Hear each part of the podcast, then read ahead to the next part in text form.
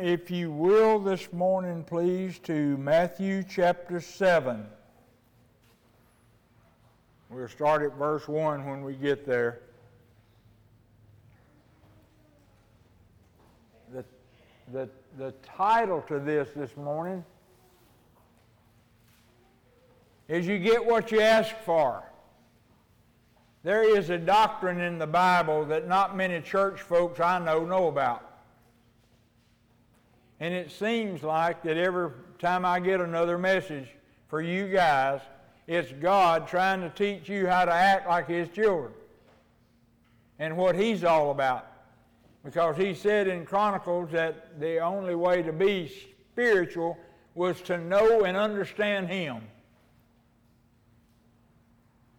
Heaven's a different place than this place. It's nothing at all like it. We know something about it, but when it comes down to it, very little. But we're going to be there someday, someday, and it's going to be the best place we've ever been. And God says, in the time from our saying, Yes, Jesus, I believe you and what you did on the cross for me, and become believers, till the time that we are face to face with Jesus Himself, that God is in the cleaning up business. He calls it purging. It's like taking a nasty bucket, taking a hose pipe, and just squirting water in there as hard as it'll go, and watering it around till you get it as clean as you can get it. And that's what He's doing with us. He's trying to clean us up. Now, I have heard that with God, all sins are the same size, but they're not. There's one at least that I know, the sin of adultery. It says that when a man commits adultery, or a woman, don't they realize that they're destroying their heart? I don't know what it means. He didn't describe it any further than that. But he singles out adultery as being the worst sin that we as humans can be involved in. it just a thought just occurred to me. I never thought about it before, but as I looked down, this, this, this idea came to me. Well, you see, God can't die. So murder or dying wouldn't be the worst thing for him. But he has had adultery committed to him by us. because we played around with idols. We had an affair with other things beside God. Things like our jobs, our, our, our ambitions, our positions in life, our houses, our cars, all those things that we think we're so cool because we own them. God says you've got to be careful. But there is a doctrine in the Bible from one end to the other. You can see little bits and pieces of it, just like you do on this other stuff. It's not all found in one place. But there are a few places where it's very, very strong. And what it amounts to is this you are in control to at least some extent by the way God treats you. You have control over the way God treats you. Back in, in Deuteronomy, he said, I put before you a curse and a blessing. You can either live a blessed life or you can live a cursed life. It's all your choice. Every time you sin, it brings another curse in your life. Every time you, you do something blessed, in obedience to God, it brings a blessing in your life. And you react to those things either positive or negatively. That's the way it works. But there's a couple of promises that I think a lot of us don't know about, and I'd like to show you those this morning to tell you there's, there's something I learned a long, long time about God when He suggests that it would be nice if you would do these things. He says, Give to the poor, give to the weak, help these people that can't help themselves. And there's not a threat there. It's just asking you to do these things. And then one day you run across a scripture over there that said, He who stoppeth his ear at the cry of the poor himself will cry out, and I will not hear him. There's cause and effect to all these things that in a place you can say, Well, he asked me to do it, and I'm trying to do it. No, no, no. No, no, no. There are things that happen to you because you don't. In every place I know, everything he said about what he wants us to do, there's a place somewhere that says, just like he said then, if somebody poor calls out to you and asks you for help, and you don't help them, for whatever reason, there's going to come a time when you're going to call out for help, and you're going to call me because you're a Christian, and I'm not going to hear your prayer for help because you didn't help him when he cried out for help. So you see, there's a promise there. And everything that we get from God in a way has another side to it. And you think, well, I can do whatever I want to do. Yes, you can, but you'll suffer if you do. I'm just telling you, that's that curse and that blessing right there, making your choice. Well, I don't have time to stop and help that guy right now. I got the appointment at such and such, and I got to be on time. Well, there's another one. That when you cry out for help, God won't help you because you did. So let's look at Matthew chapter 7 this morning and verse 1. Judge not that ye be not judged. We've all heard that. All of us know about that scripture. But I'll tell you what I was thinking about this week, or the last two or three days, putting this message together, is that so many times we leave words out. We pass over it real quick. We might, might read 10 verses and don't realize what a one of them said. That's not the way to read your Bible. You have got to read every single word in a verse and try to understand what that word means in order to get the full meaning of what God is trying to tell us. I thought about it and thinking about that. Everybody knows that scripture of turning the other cheek. And I have heard more inaccuracies about that one scripture in the Bible from more people than anything else. Everybody has got a different idea of what it means, and they grab at it and they get their idea, they fix it in their head, and they run with it, and they never look back. And most of them that I have asked to explain that verse to me don't have a clue what he's talking about.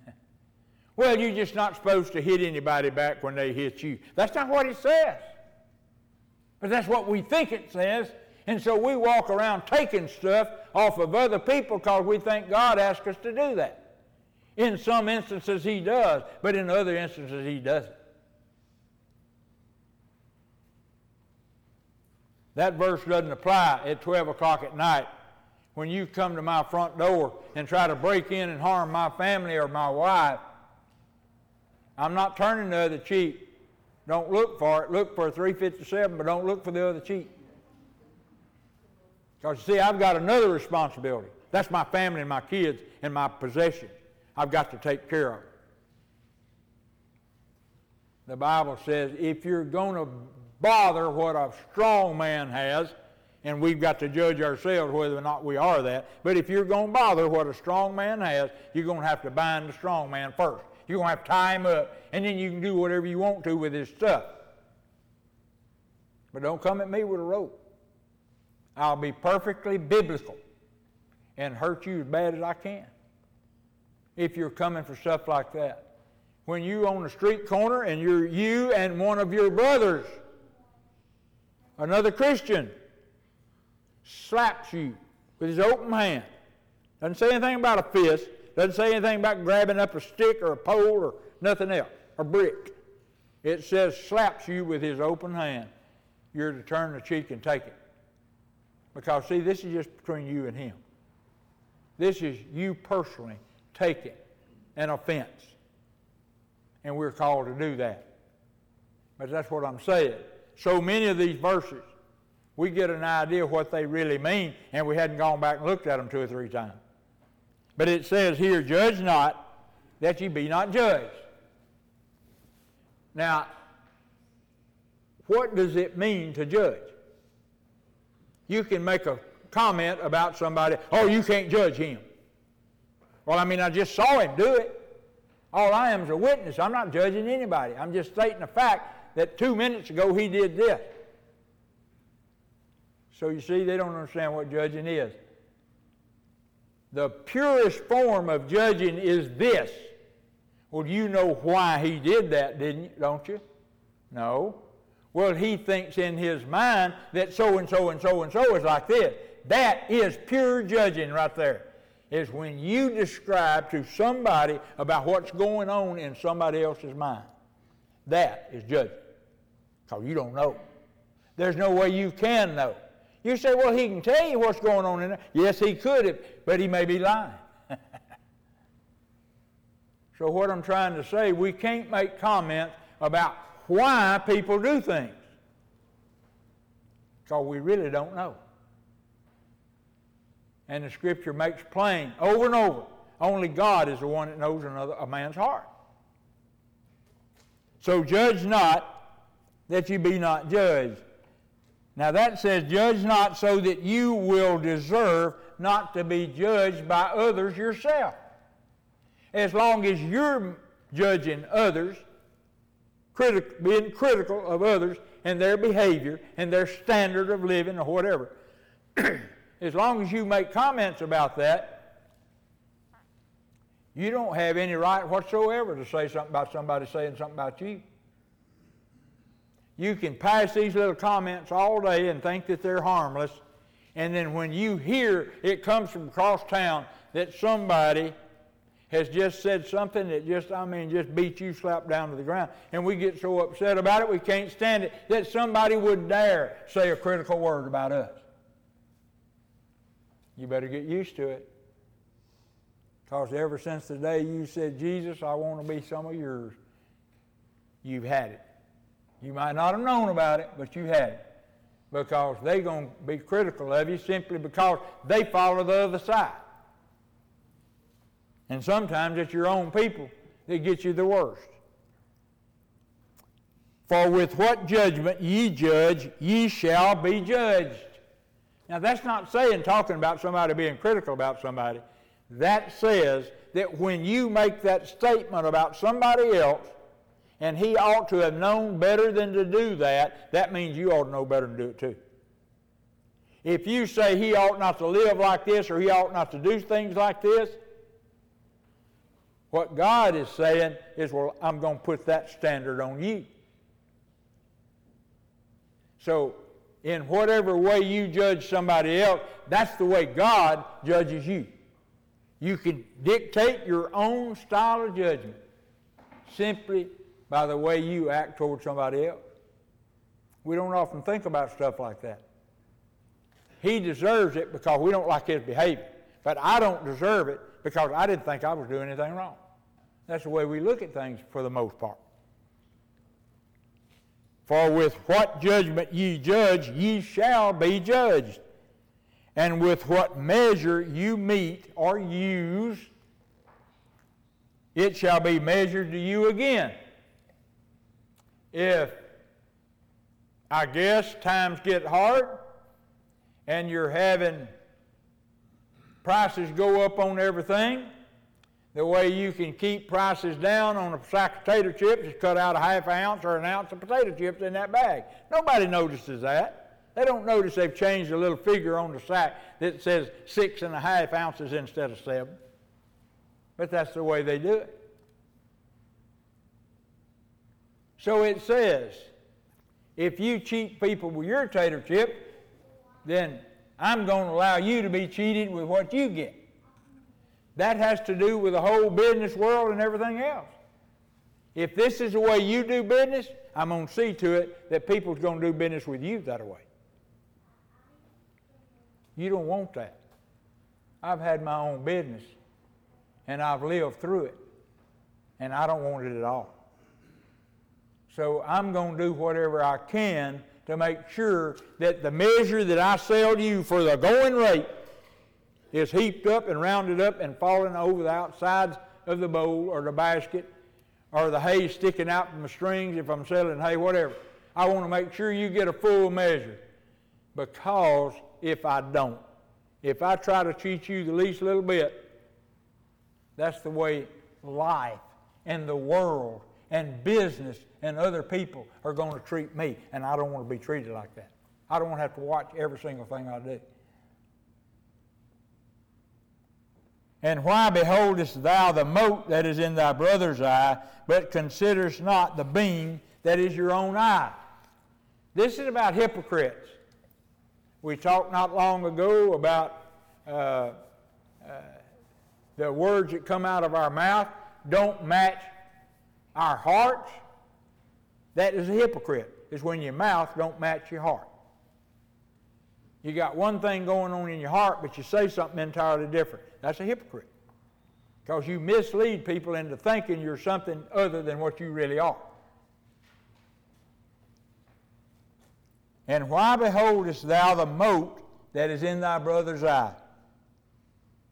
Now, what I found out, a mote is a dry twig or a straw. Why would you talk about a little straw that's in another fellow's eye, but considers not the beam that is in your own eye? Now, in that, in that day, their definition of the word beam was a piece of lumber big enough, strong enough to hold something up. It's like a four by four on the corner of your porch, or a five by five on the corner of your porch. It's something that you're going to have a little bit of problem picking up and toting very far. That's the beam that's in your eye. I mean, you're having trouble looking out around that 4 by 4 that completely covers your eye to see that straw that's in his eye. But that's what we do. We make a mistake, we go right and complain then to somebody that's making the same mistake. And somebody said, Well, you did that yesterday, and all of a sudden it catches us and we remember, yes, by golly, we did.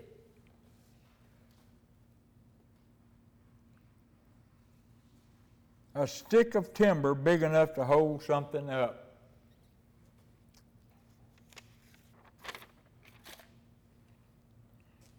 He says,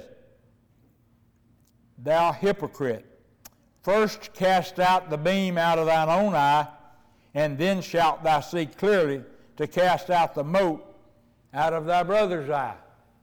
We all know that. We've heard that. I mean, I've heard that in beginners, you know.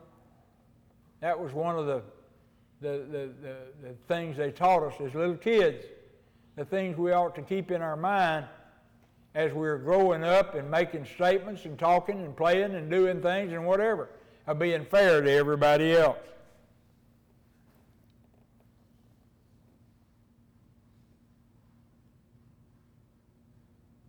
What you think others should be, you will be required to be the same when you comment about what somebody else is in a critical fashion, then God puts that critique on you.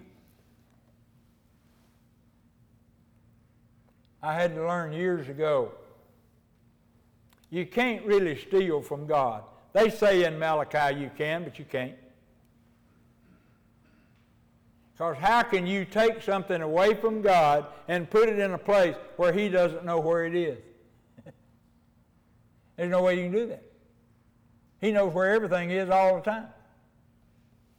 But they told us we can steal from God. Now, what it means is that instead of putting something in His pocket, which He deserves, we put it in our pocket, which we don't deserve. And we're really not stealing. We had just put it in a place that is not appropriate. And we tote stuff around in our pocket like that all the time. It doesn't belong to us. It really doesn't. And we ought to be in a, in a situation to where we can see. Now, I know there's all these guys on TV that are talking about planting seeds and all that kind of stuff, and how if you'll send us $327, you'll be getting back thousands. God says, stay away from people like that. They're telling you a lie. Don't listen to them. But I'm going to say this if you live your life generously, God will be generous to you. I've seen it over and over and over again. I have seen people who were not, to, in my mind, the most upstanding people. Who somebody says, Man, you sure have got a nice TV. His wife says, Yeah, we just got that three weeks ago. Guy said, Man, that's the prettiest TV I believe I've ever seen. He'll back his pickup up and I'll just give it to you. I've seen him do that. And all of a sudden things start coming down like you wouldn't believe, and he's got a new pickup, a new TV sitting in the same place next week. It works that way. But it don't always work the same way. It's like I've said. We didn't have money when our kids were small to have insurance. People can't dare think of living without insurance today. I went 26 years without insurance for my family, health insurance. One year,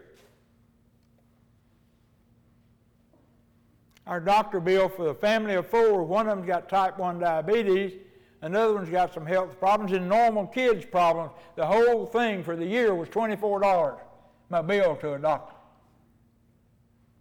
So you see, it's not always connected. You will give over here, and you'll think it's coming back to look like that TV I just gave away. May not. It may be in what you have to pay out to the doctor. God does things that way. And He's all about, there's no such thing as coincidences, folks. God's all about treating you like you ought to be treated because of the way you treat other people. That's what He says. It's a promise. And you can give those things to other people and never have a thought of getting it back and get it back 10 times. It's your attitude.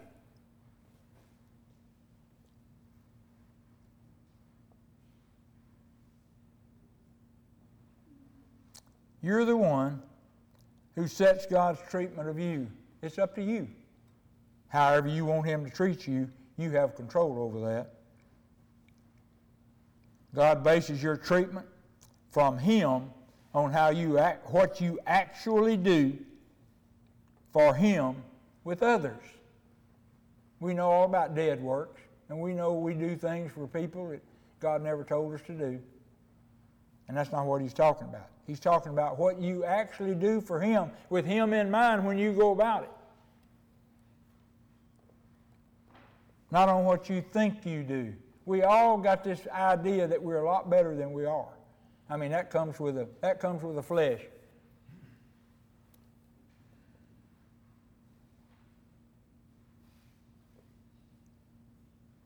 Not your assessment of what you do. You can't hold God to that, of what you think of yourself, but what you actually are and do. And God doesn't treat everybody the same. His idea of fair is not our, our idea of fair at all. So don't expect to be treated like somebody else.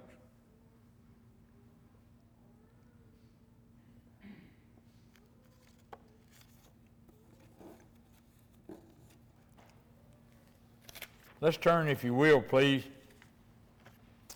to Proverbs chapter 26.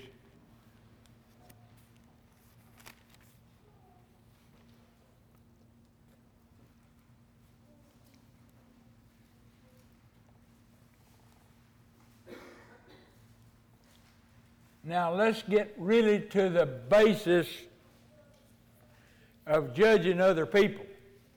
That can mean a lot of things. Making, making other people live up to a standard that you've got created for yourself. Because I'm going to tell you, I've never seen anybody convict somebody else of a crime that they were in the process of doing at the same time. As long as you're doing the same crime they are, you're not going to say anything about what they're doing because you're afraid somebody will look and see what you're doing. So there's all kind of ways that this can be carried out that you need to leave your brother alone.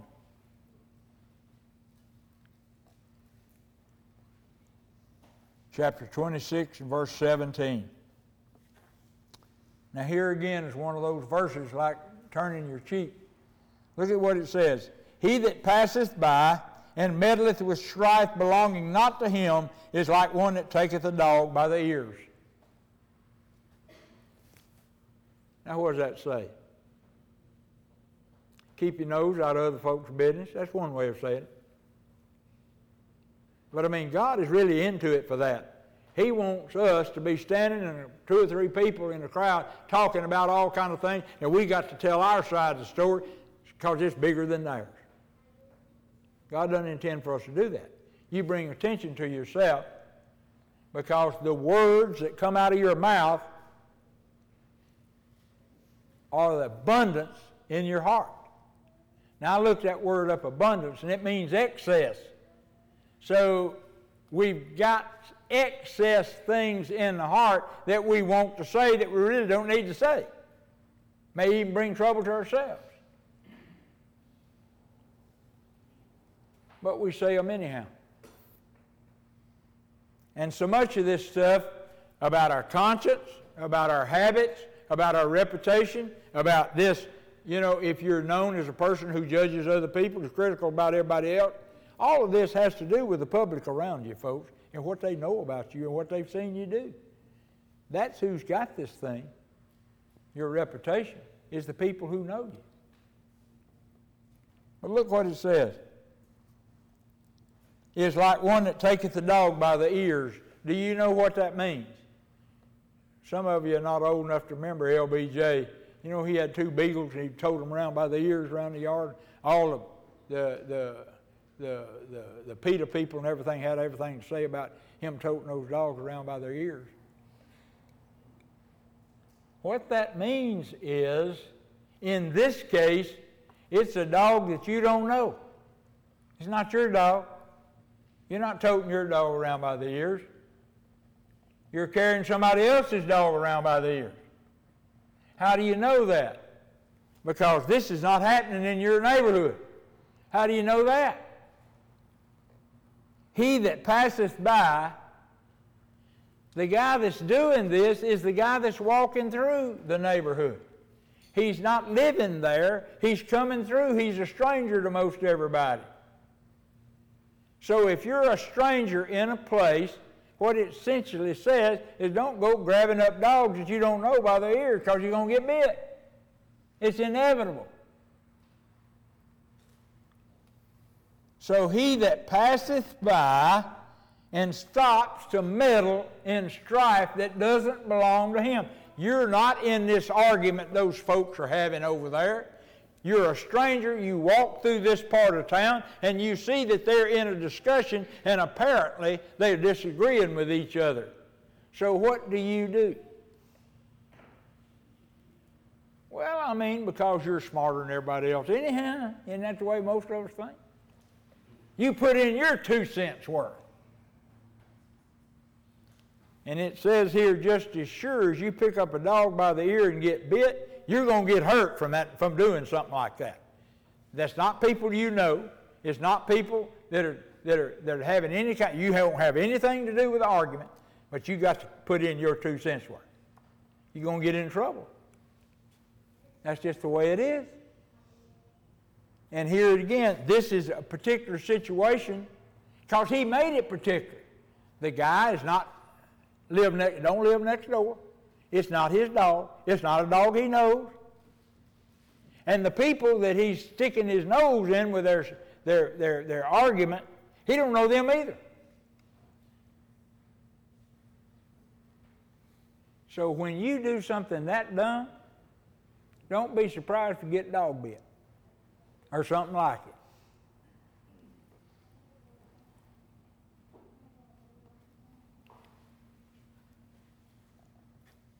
If you read every word, you get the whole meaning of a sentence, and then you don't come away with a mixed up idea about what this is talking about.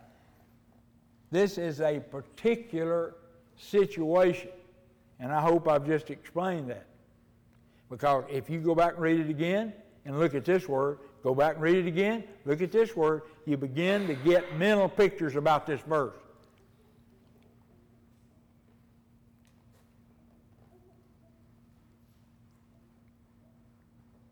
Your testimony as a Christian is not only a doing Christian testimony, but a saying Christian testimony too. People watch what you do and they make an opinion on who you are by the things you do. They don't know you, they just saw you do it. People make an opinion on you and create an idea about who you are by what you say that they heard.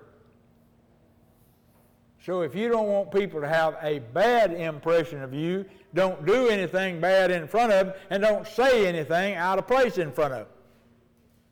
Because they have every right to create a bad testimony for you. And like we learned about habits, having good habits and bad habits, if you are a habitual thief and you steal all the time, the people around you know that and they avoid you because they don't want nothing stolen out of their yard. They don't want to get friends with you because you, what is it, case the joint?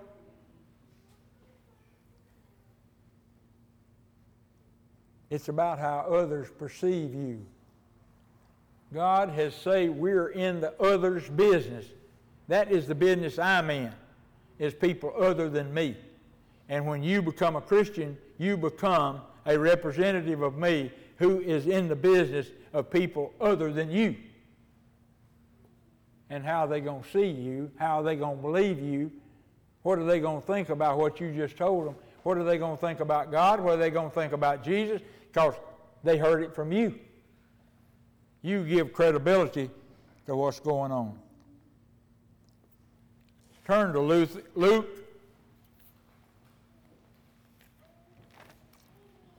in chapter 6.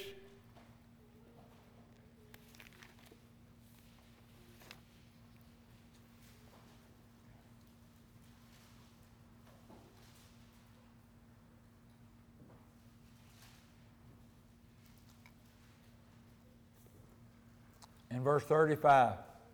Luke chapter 6, verse 35. Jesus is talking here because it's in red. But love ye your enemies. 35. What did I say? 36? It was 26. 35.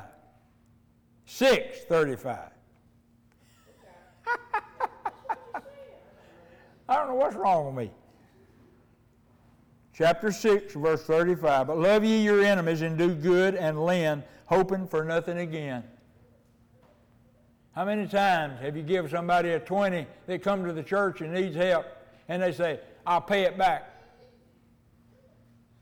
First word, you don't owe us nothing. we don't loan money down to church. We give it to whoever we think Jesus wants us to give it to, but we don't loan it. And lend, hoping for nothing again and your reward shall be great, and ye shall be the children of the highest, for he is kind unto the unthankful and to the evil. Look at all the unthankful people and the evil people he puts up with every day. They're all around us. And he intends for us to be that way.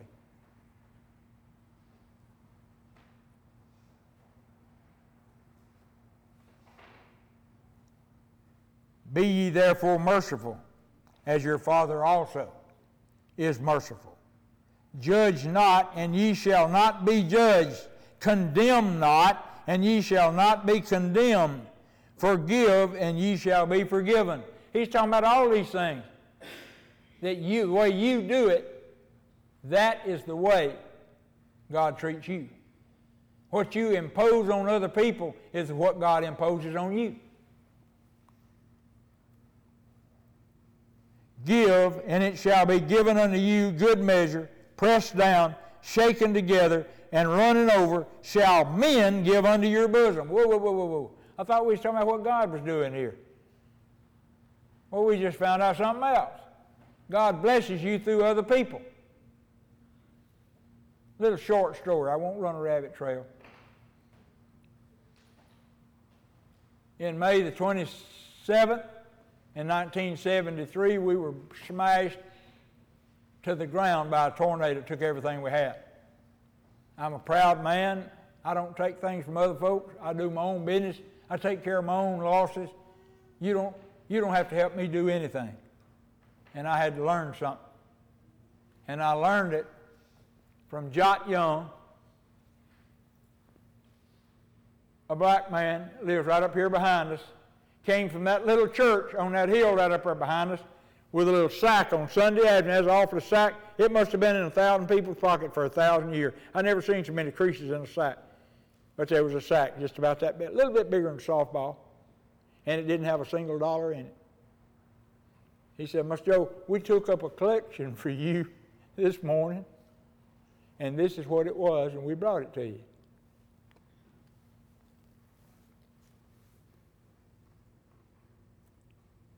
If you are too good to accept money or help or anything free from other people, your pride is so big, it's getting in the way of what God is trying to do for you. Because you see, this word, your bosom, you know what that is? That's right in here. And there was a fold in their robe right over that belt, that sash that they wore, that they kept their billfold, kept their money. They took it out of their bosom and they gave it to you, and you put it in your bosom. So that's, that's the reason for the expression, the bosom. And I learned something that day. You better be open to God because you don't know where His gifts are coming from. And if you've got pride, and I can't accept this, I feel ashamed accepting this. You better not, because God gave it to you, not the guy that handed it to you. He said, We took up an offering today for you, Mr. Joe, and here it is. It came out of a church, if you need more proof. It came from God's people. And He brought it to us to help us in our time of need. Judy became, and I became in that year 1973, what later turned into a thrift store. we had everything that our kin folks had and everything else full of stuff people had given us, and everything somebody wanted to give us, we took it. I bet you I gave away five at least bedroom sets to newly married who didn't have a bed to sleep on. And it all came out of God trying to teach me that when somebody gives you something, you better be humble enough to take it or you're not going to be able enough to get along with me because all of these promises I got for you is not going to work. Because what you got to be willing to do, folks, is take it from other people when they offer it. You're blessed by others all around you, all the time. It doesn't fall out of the sky with a parachute. You don't have to pay a dollar bill to buy a lottery ticket. It comes to you from God, and it's usually being carried by somebody else.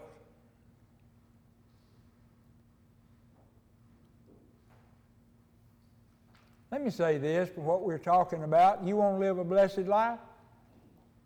In Proverbs chapter 16 verse 7, that when a man's ways please the Lord, he maketh even his enemies to be at peace with him.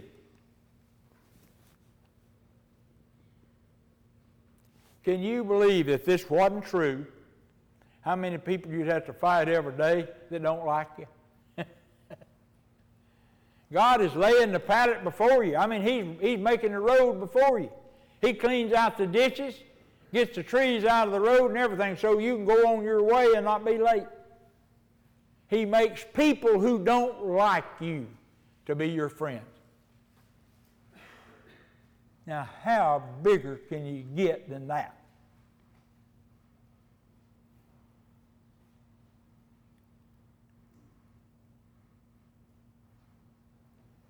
You treat others as you would have them treat you.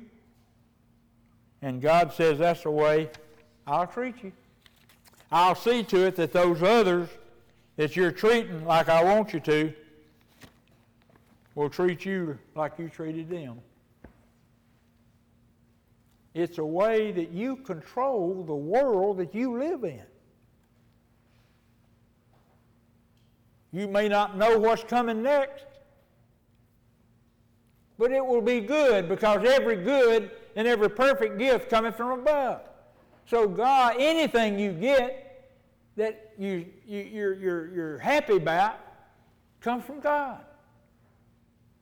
And He does that for us. He doesn't do it for everybody, just us.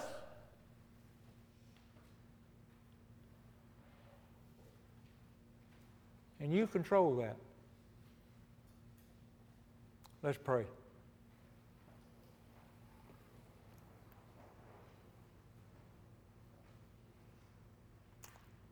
Father, teach us to beat our own selves down, as Luke says, to deny ourselves, deny our plans, deny our ambitions, and pick up our cross every morning and follow Jesus.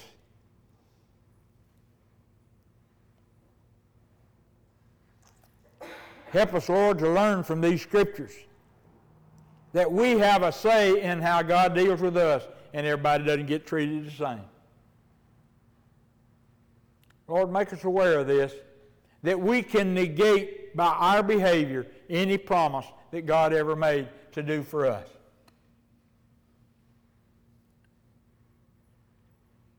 Teach us how to be like you, how to be like Jesus, who never kept anything back from anybody and never put anything he had over what anybody else had. Forgive us, Lord, as we sin and when we sin.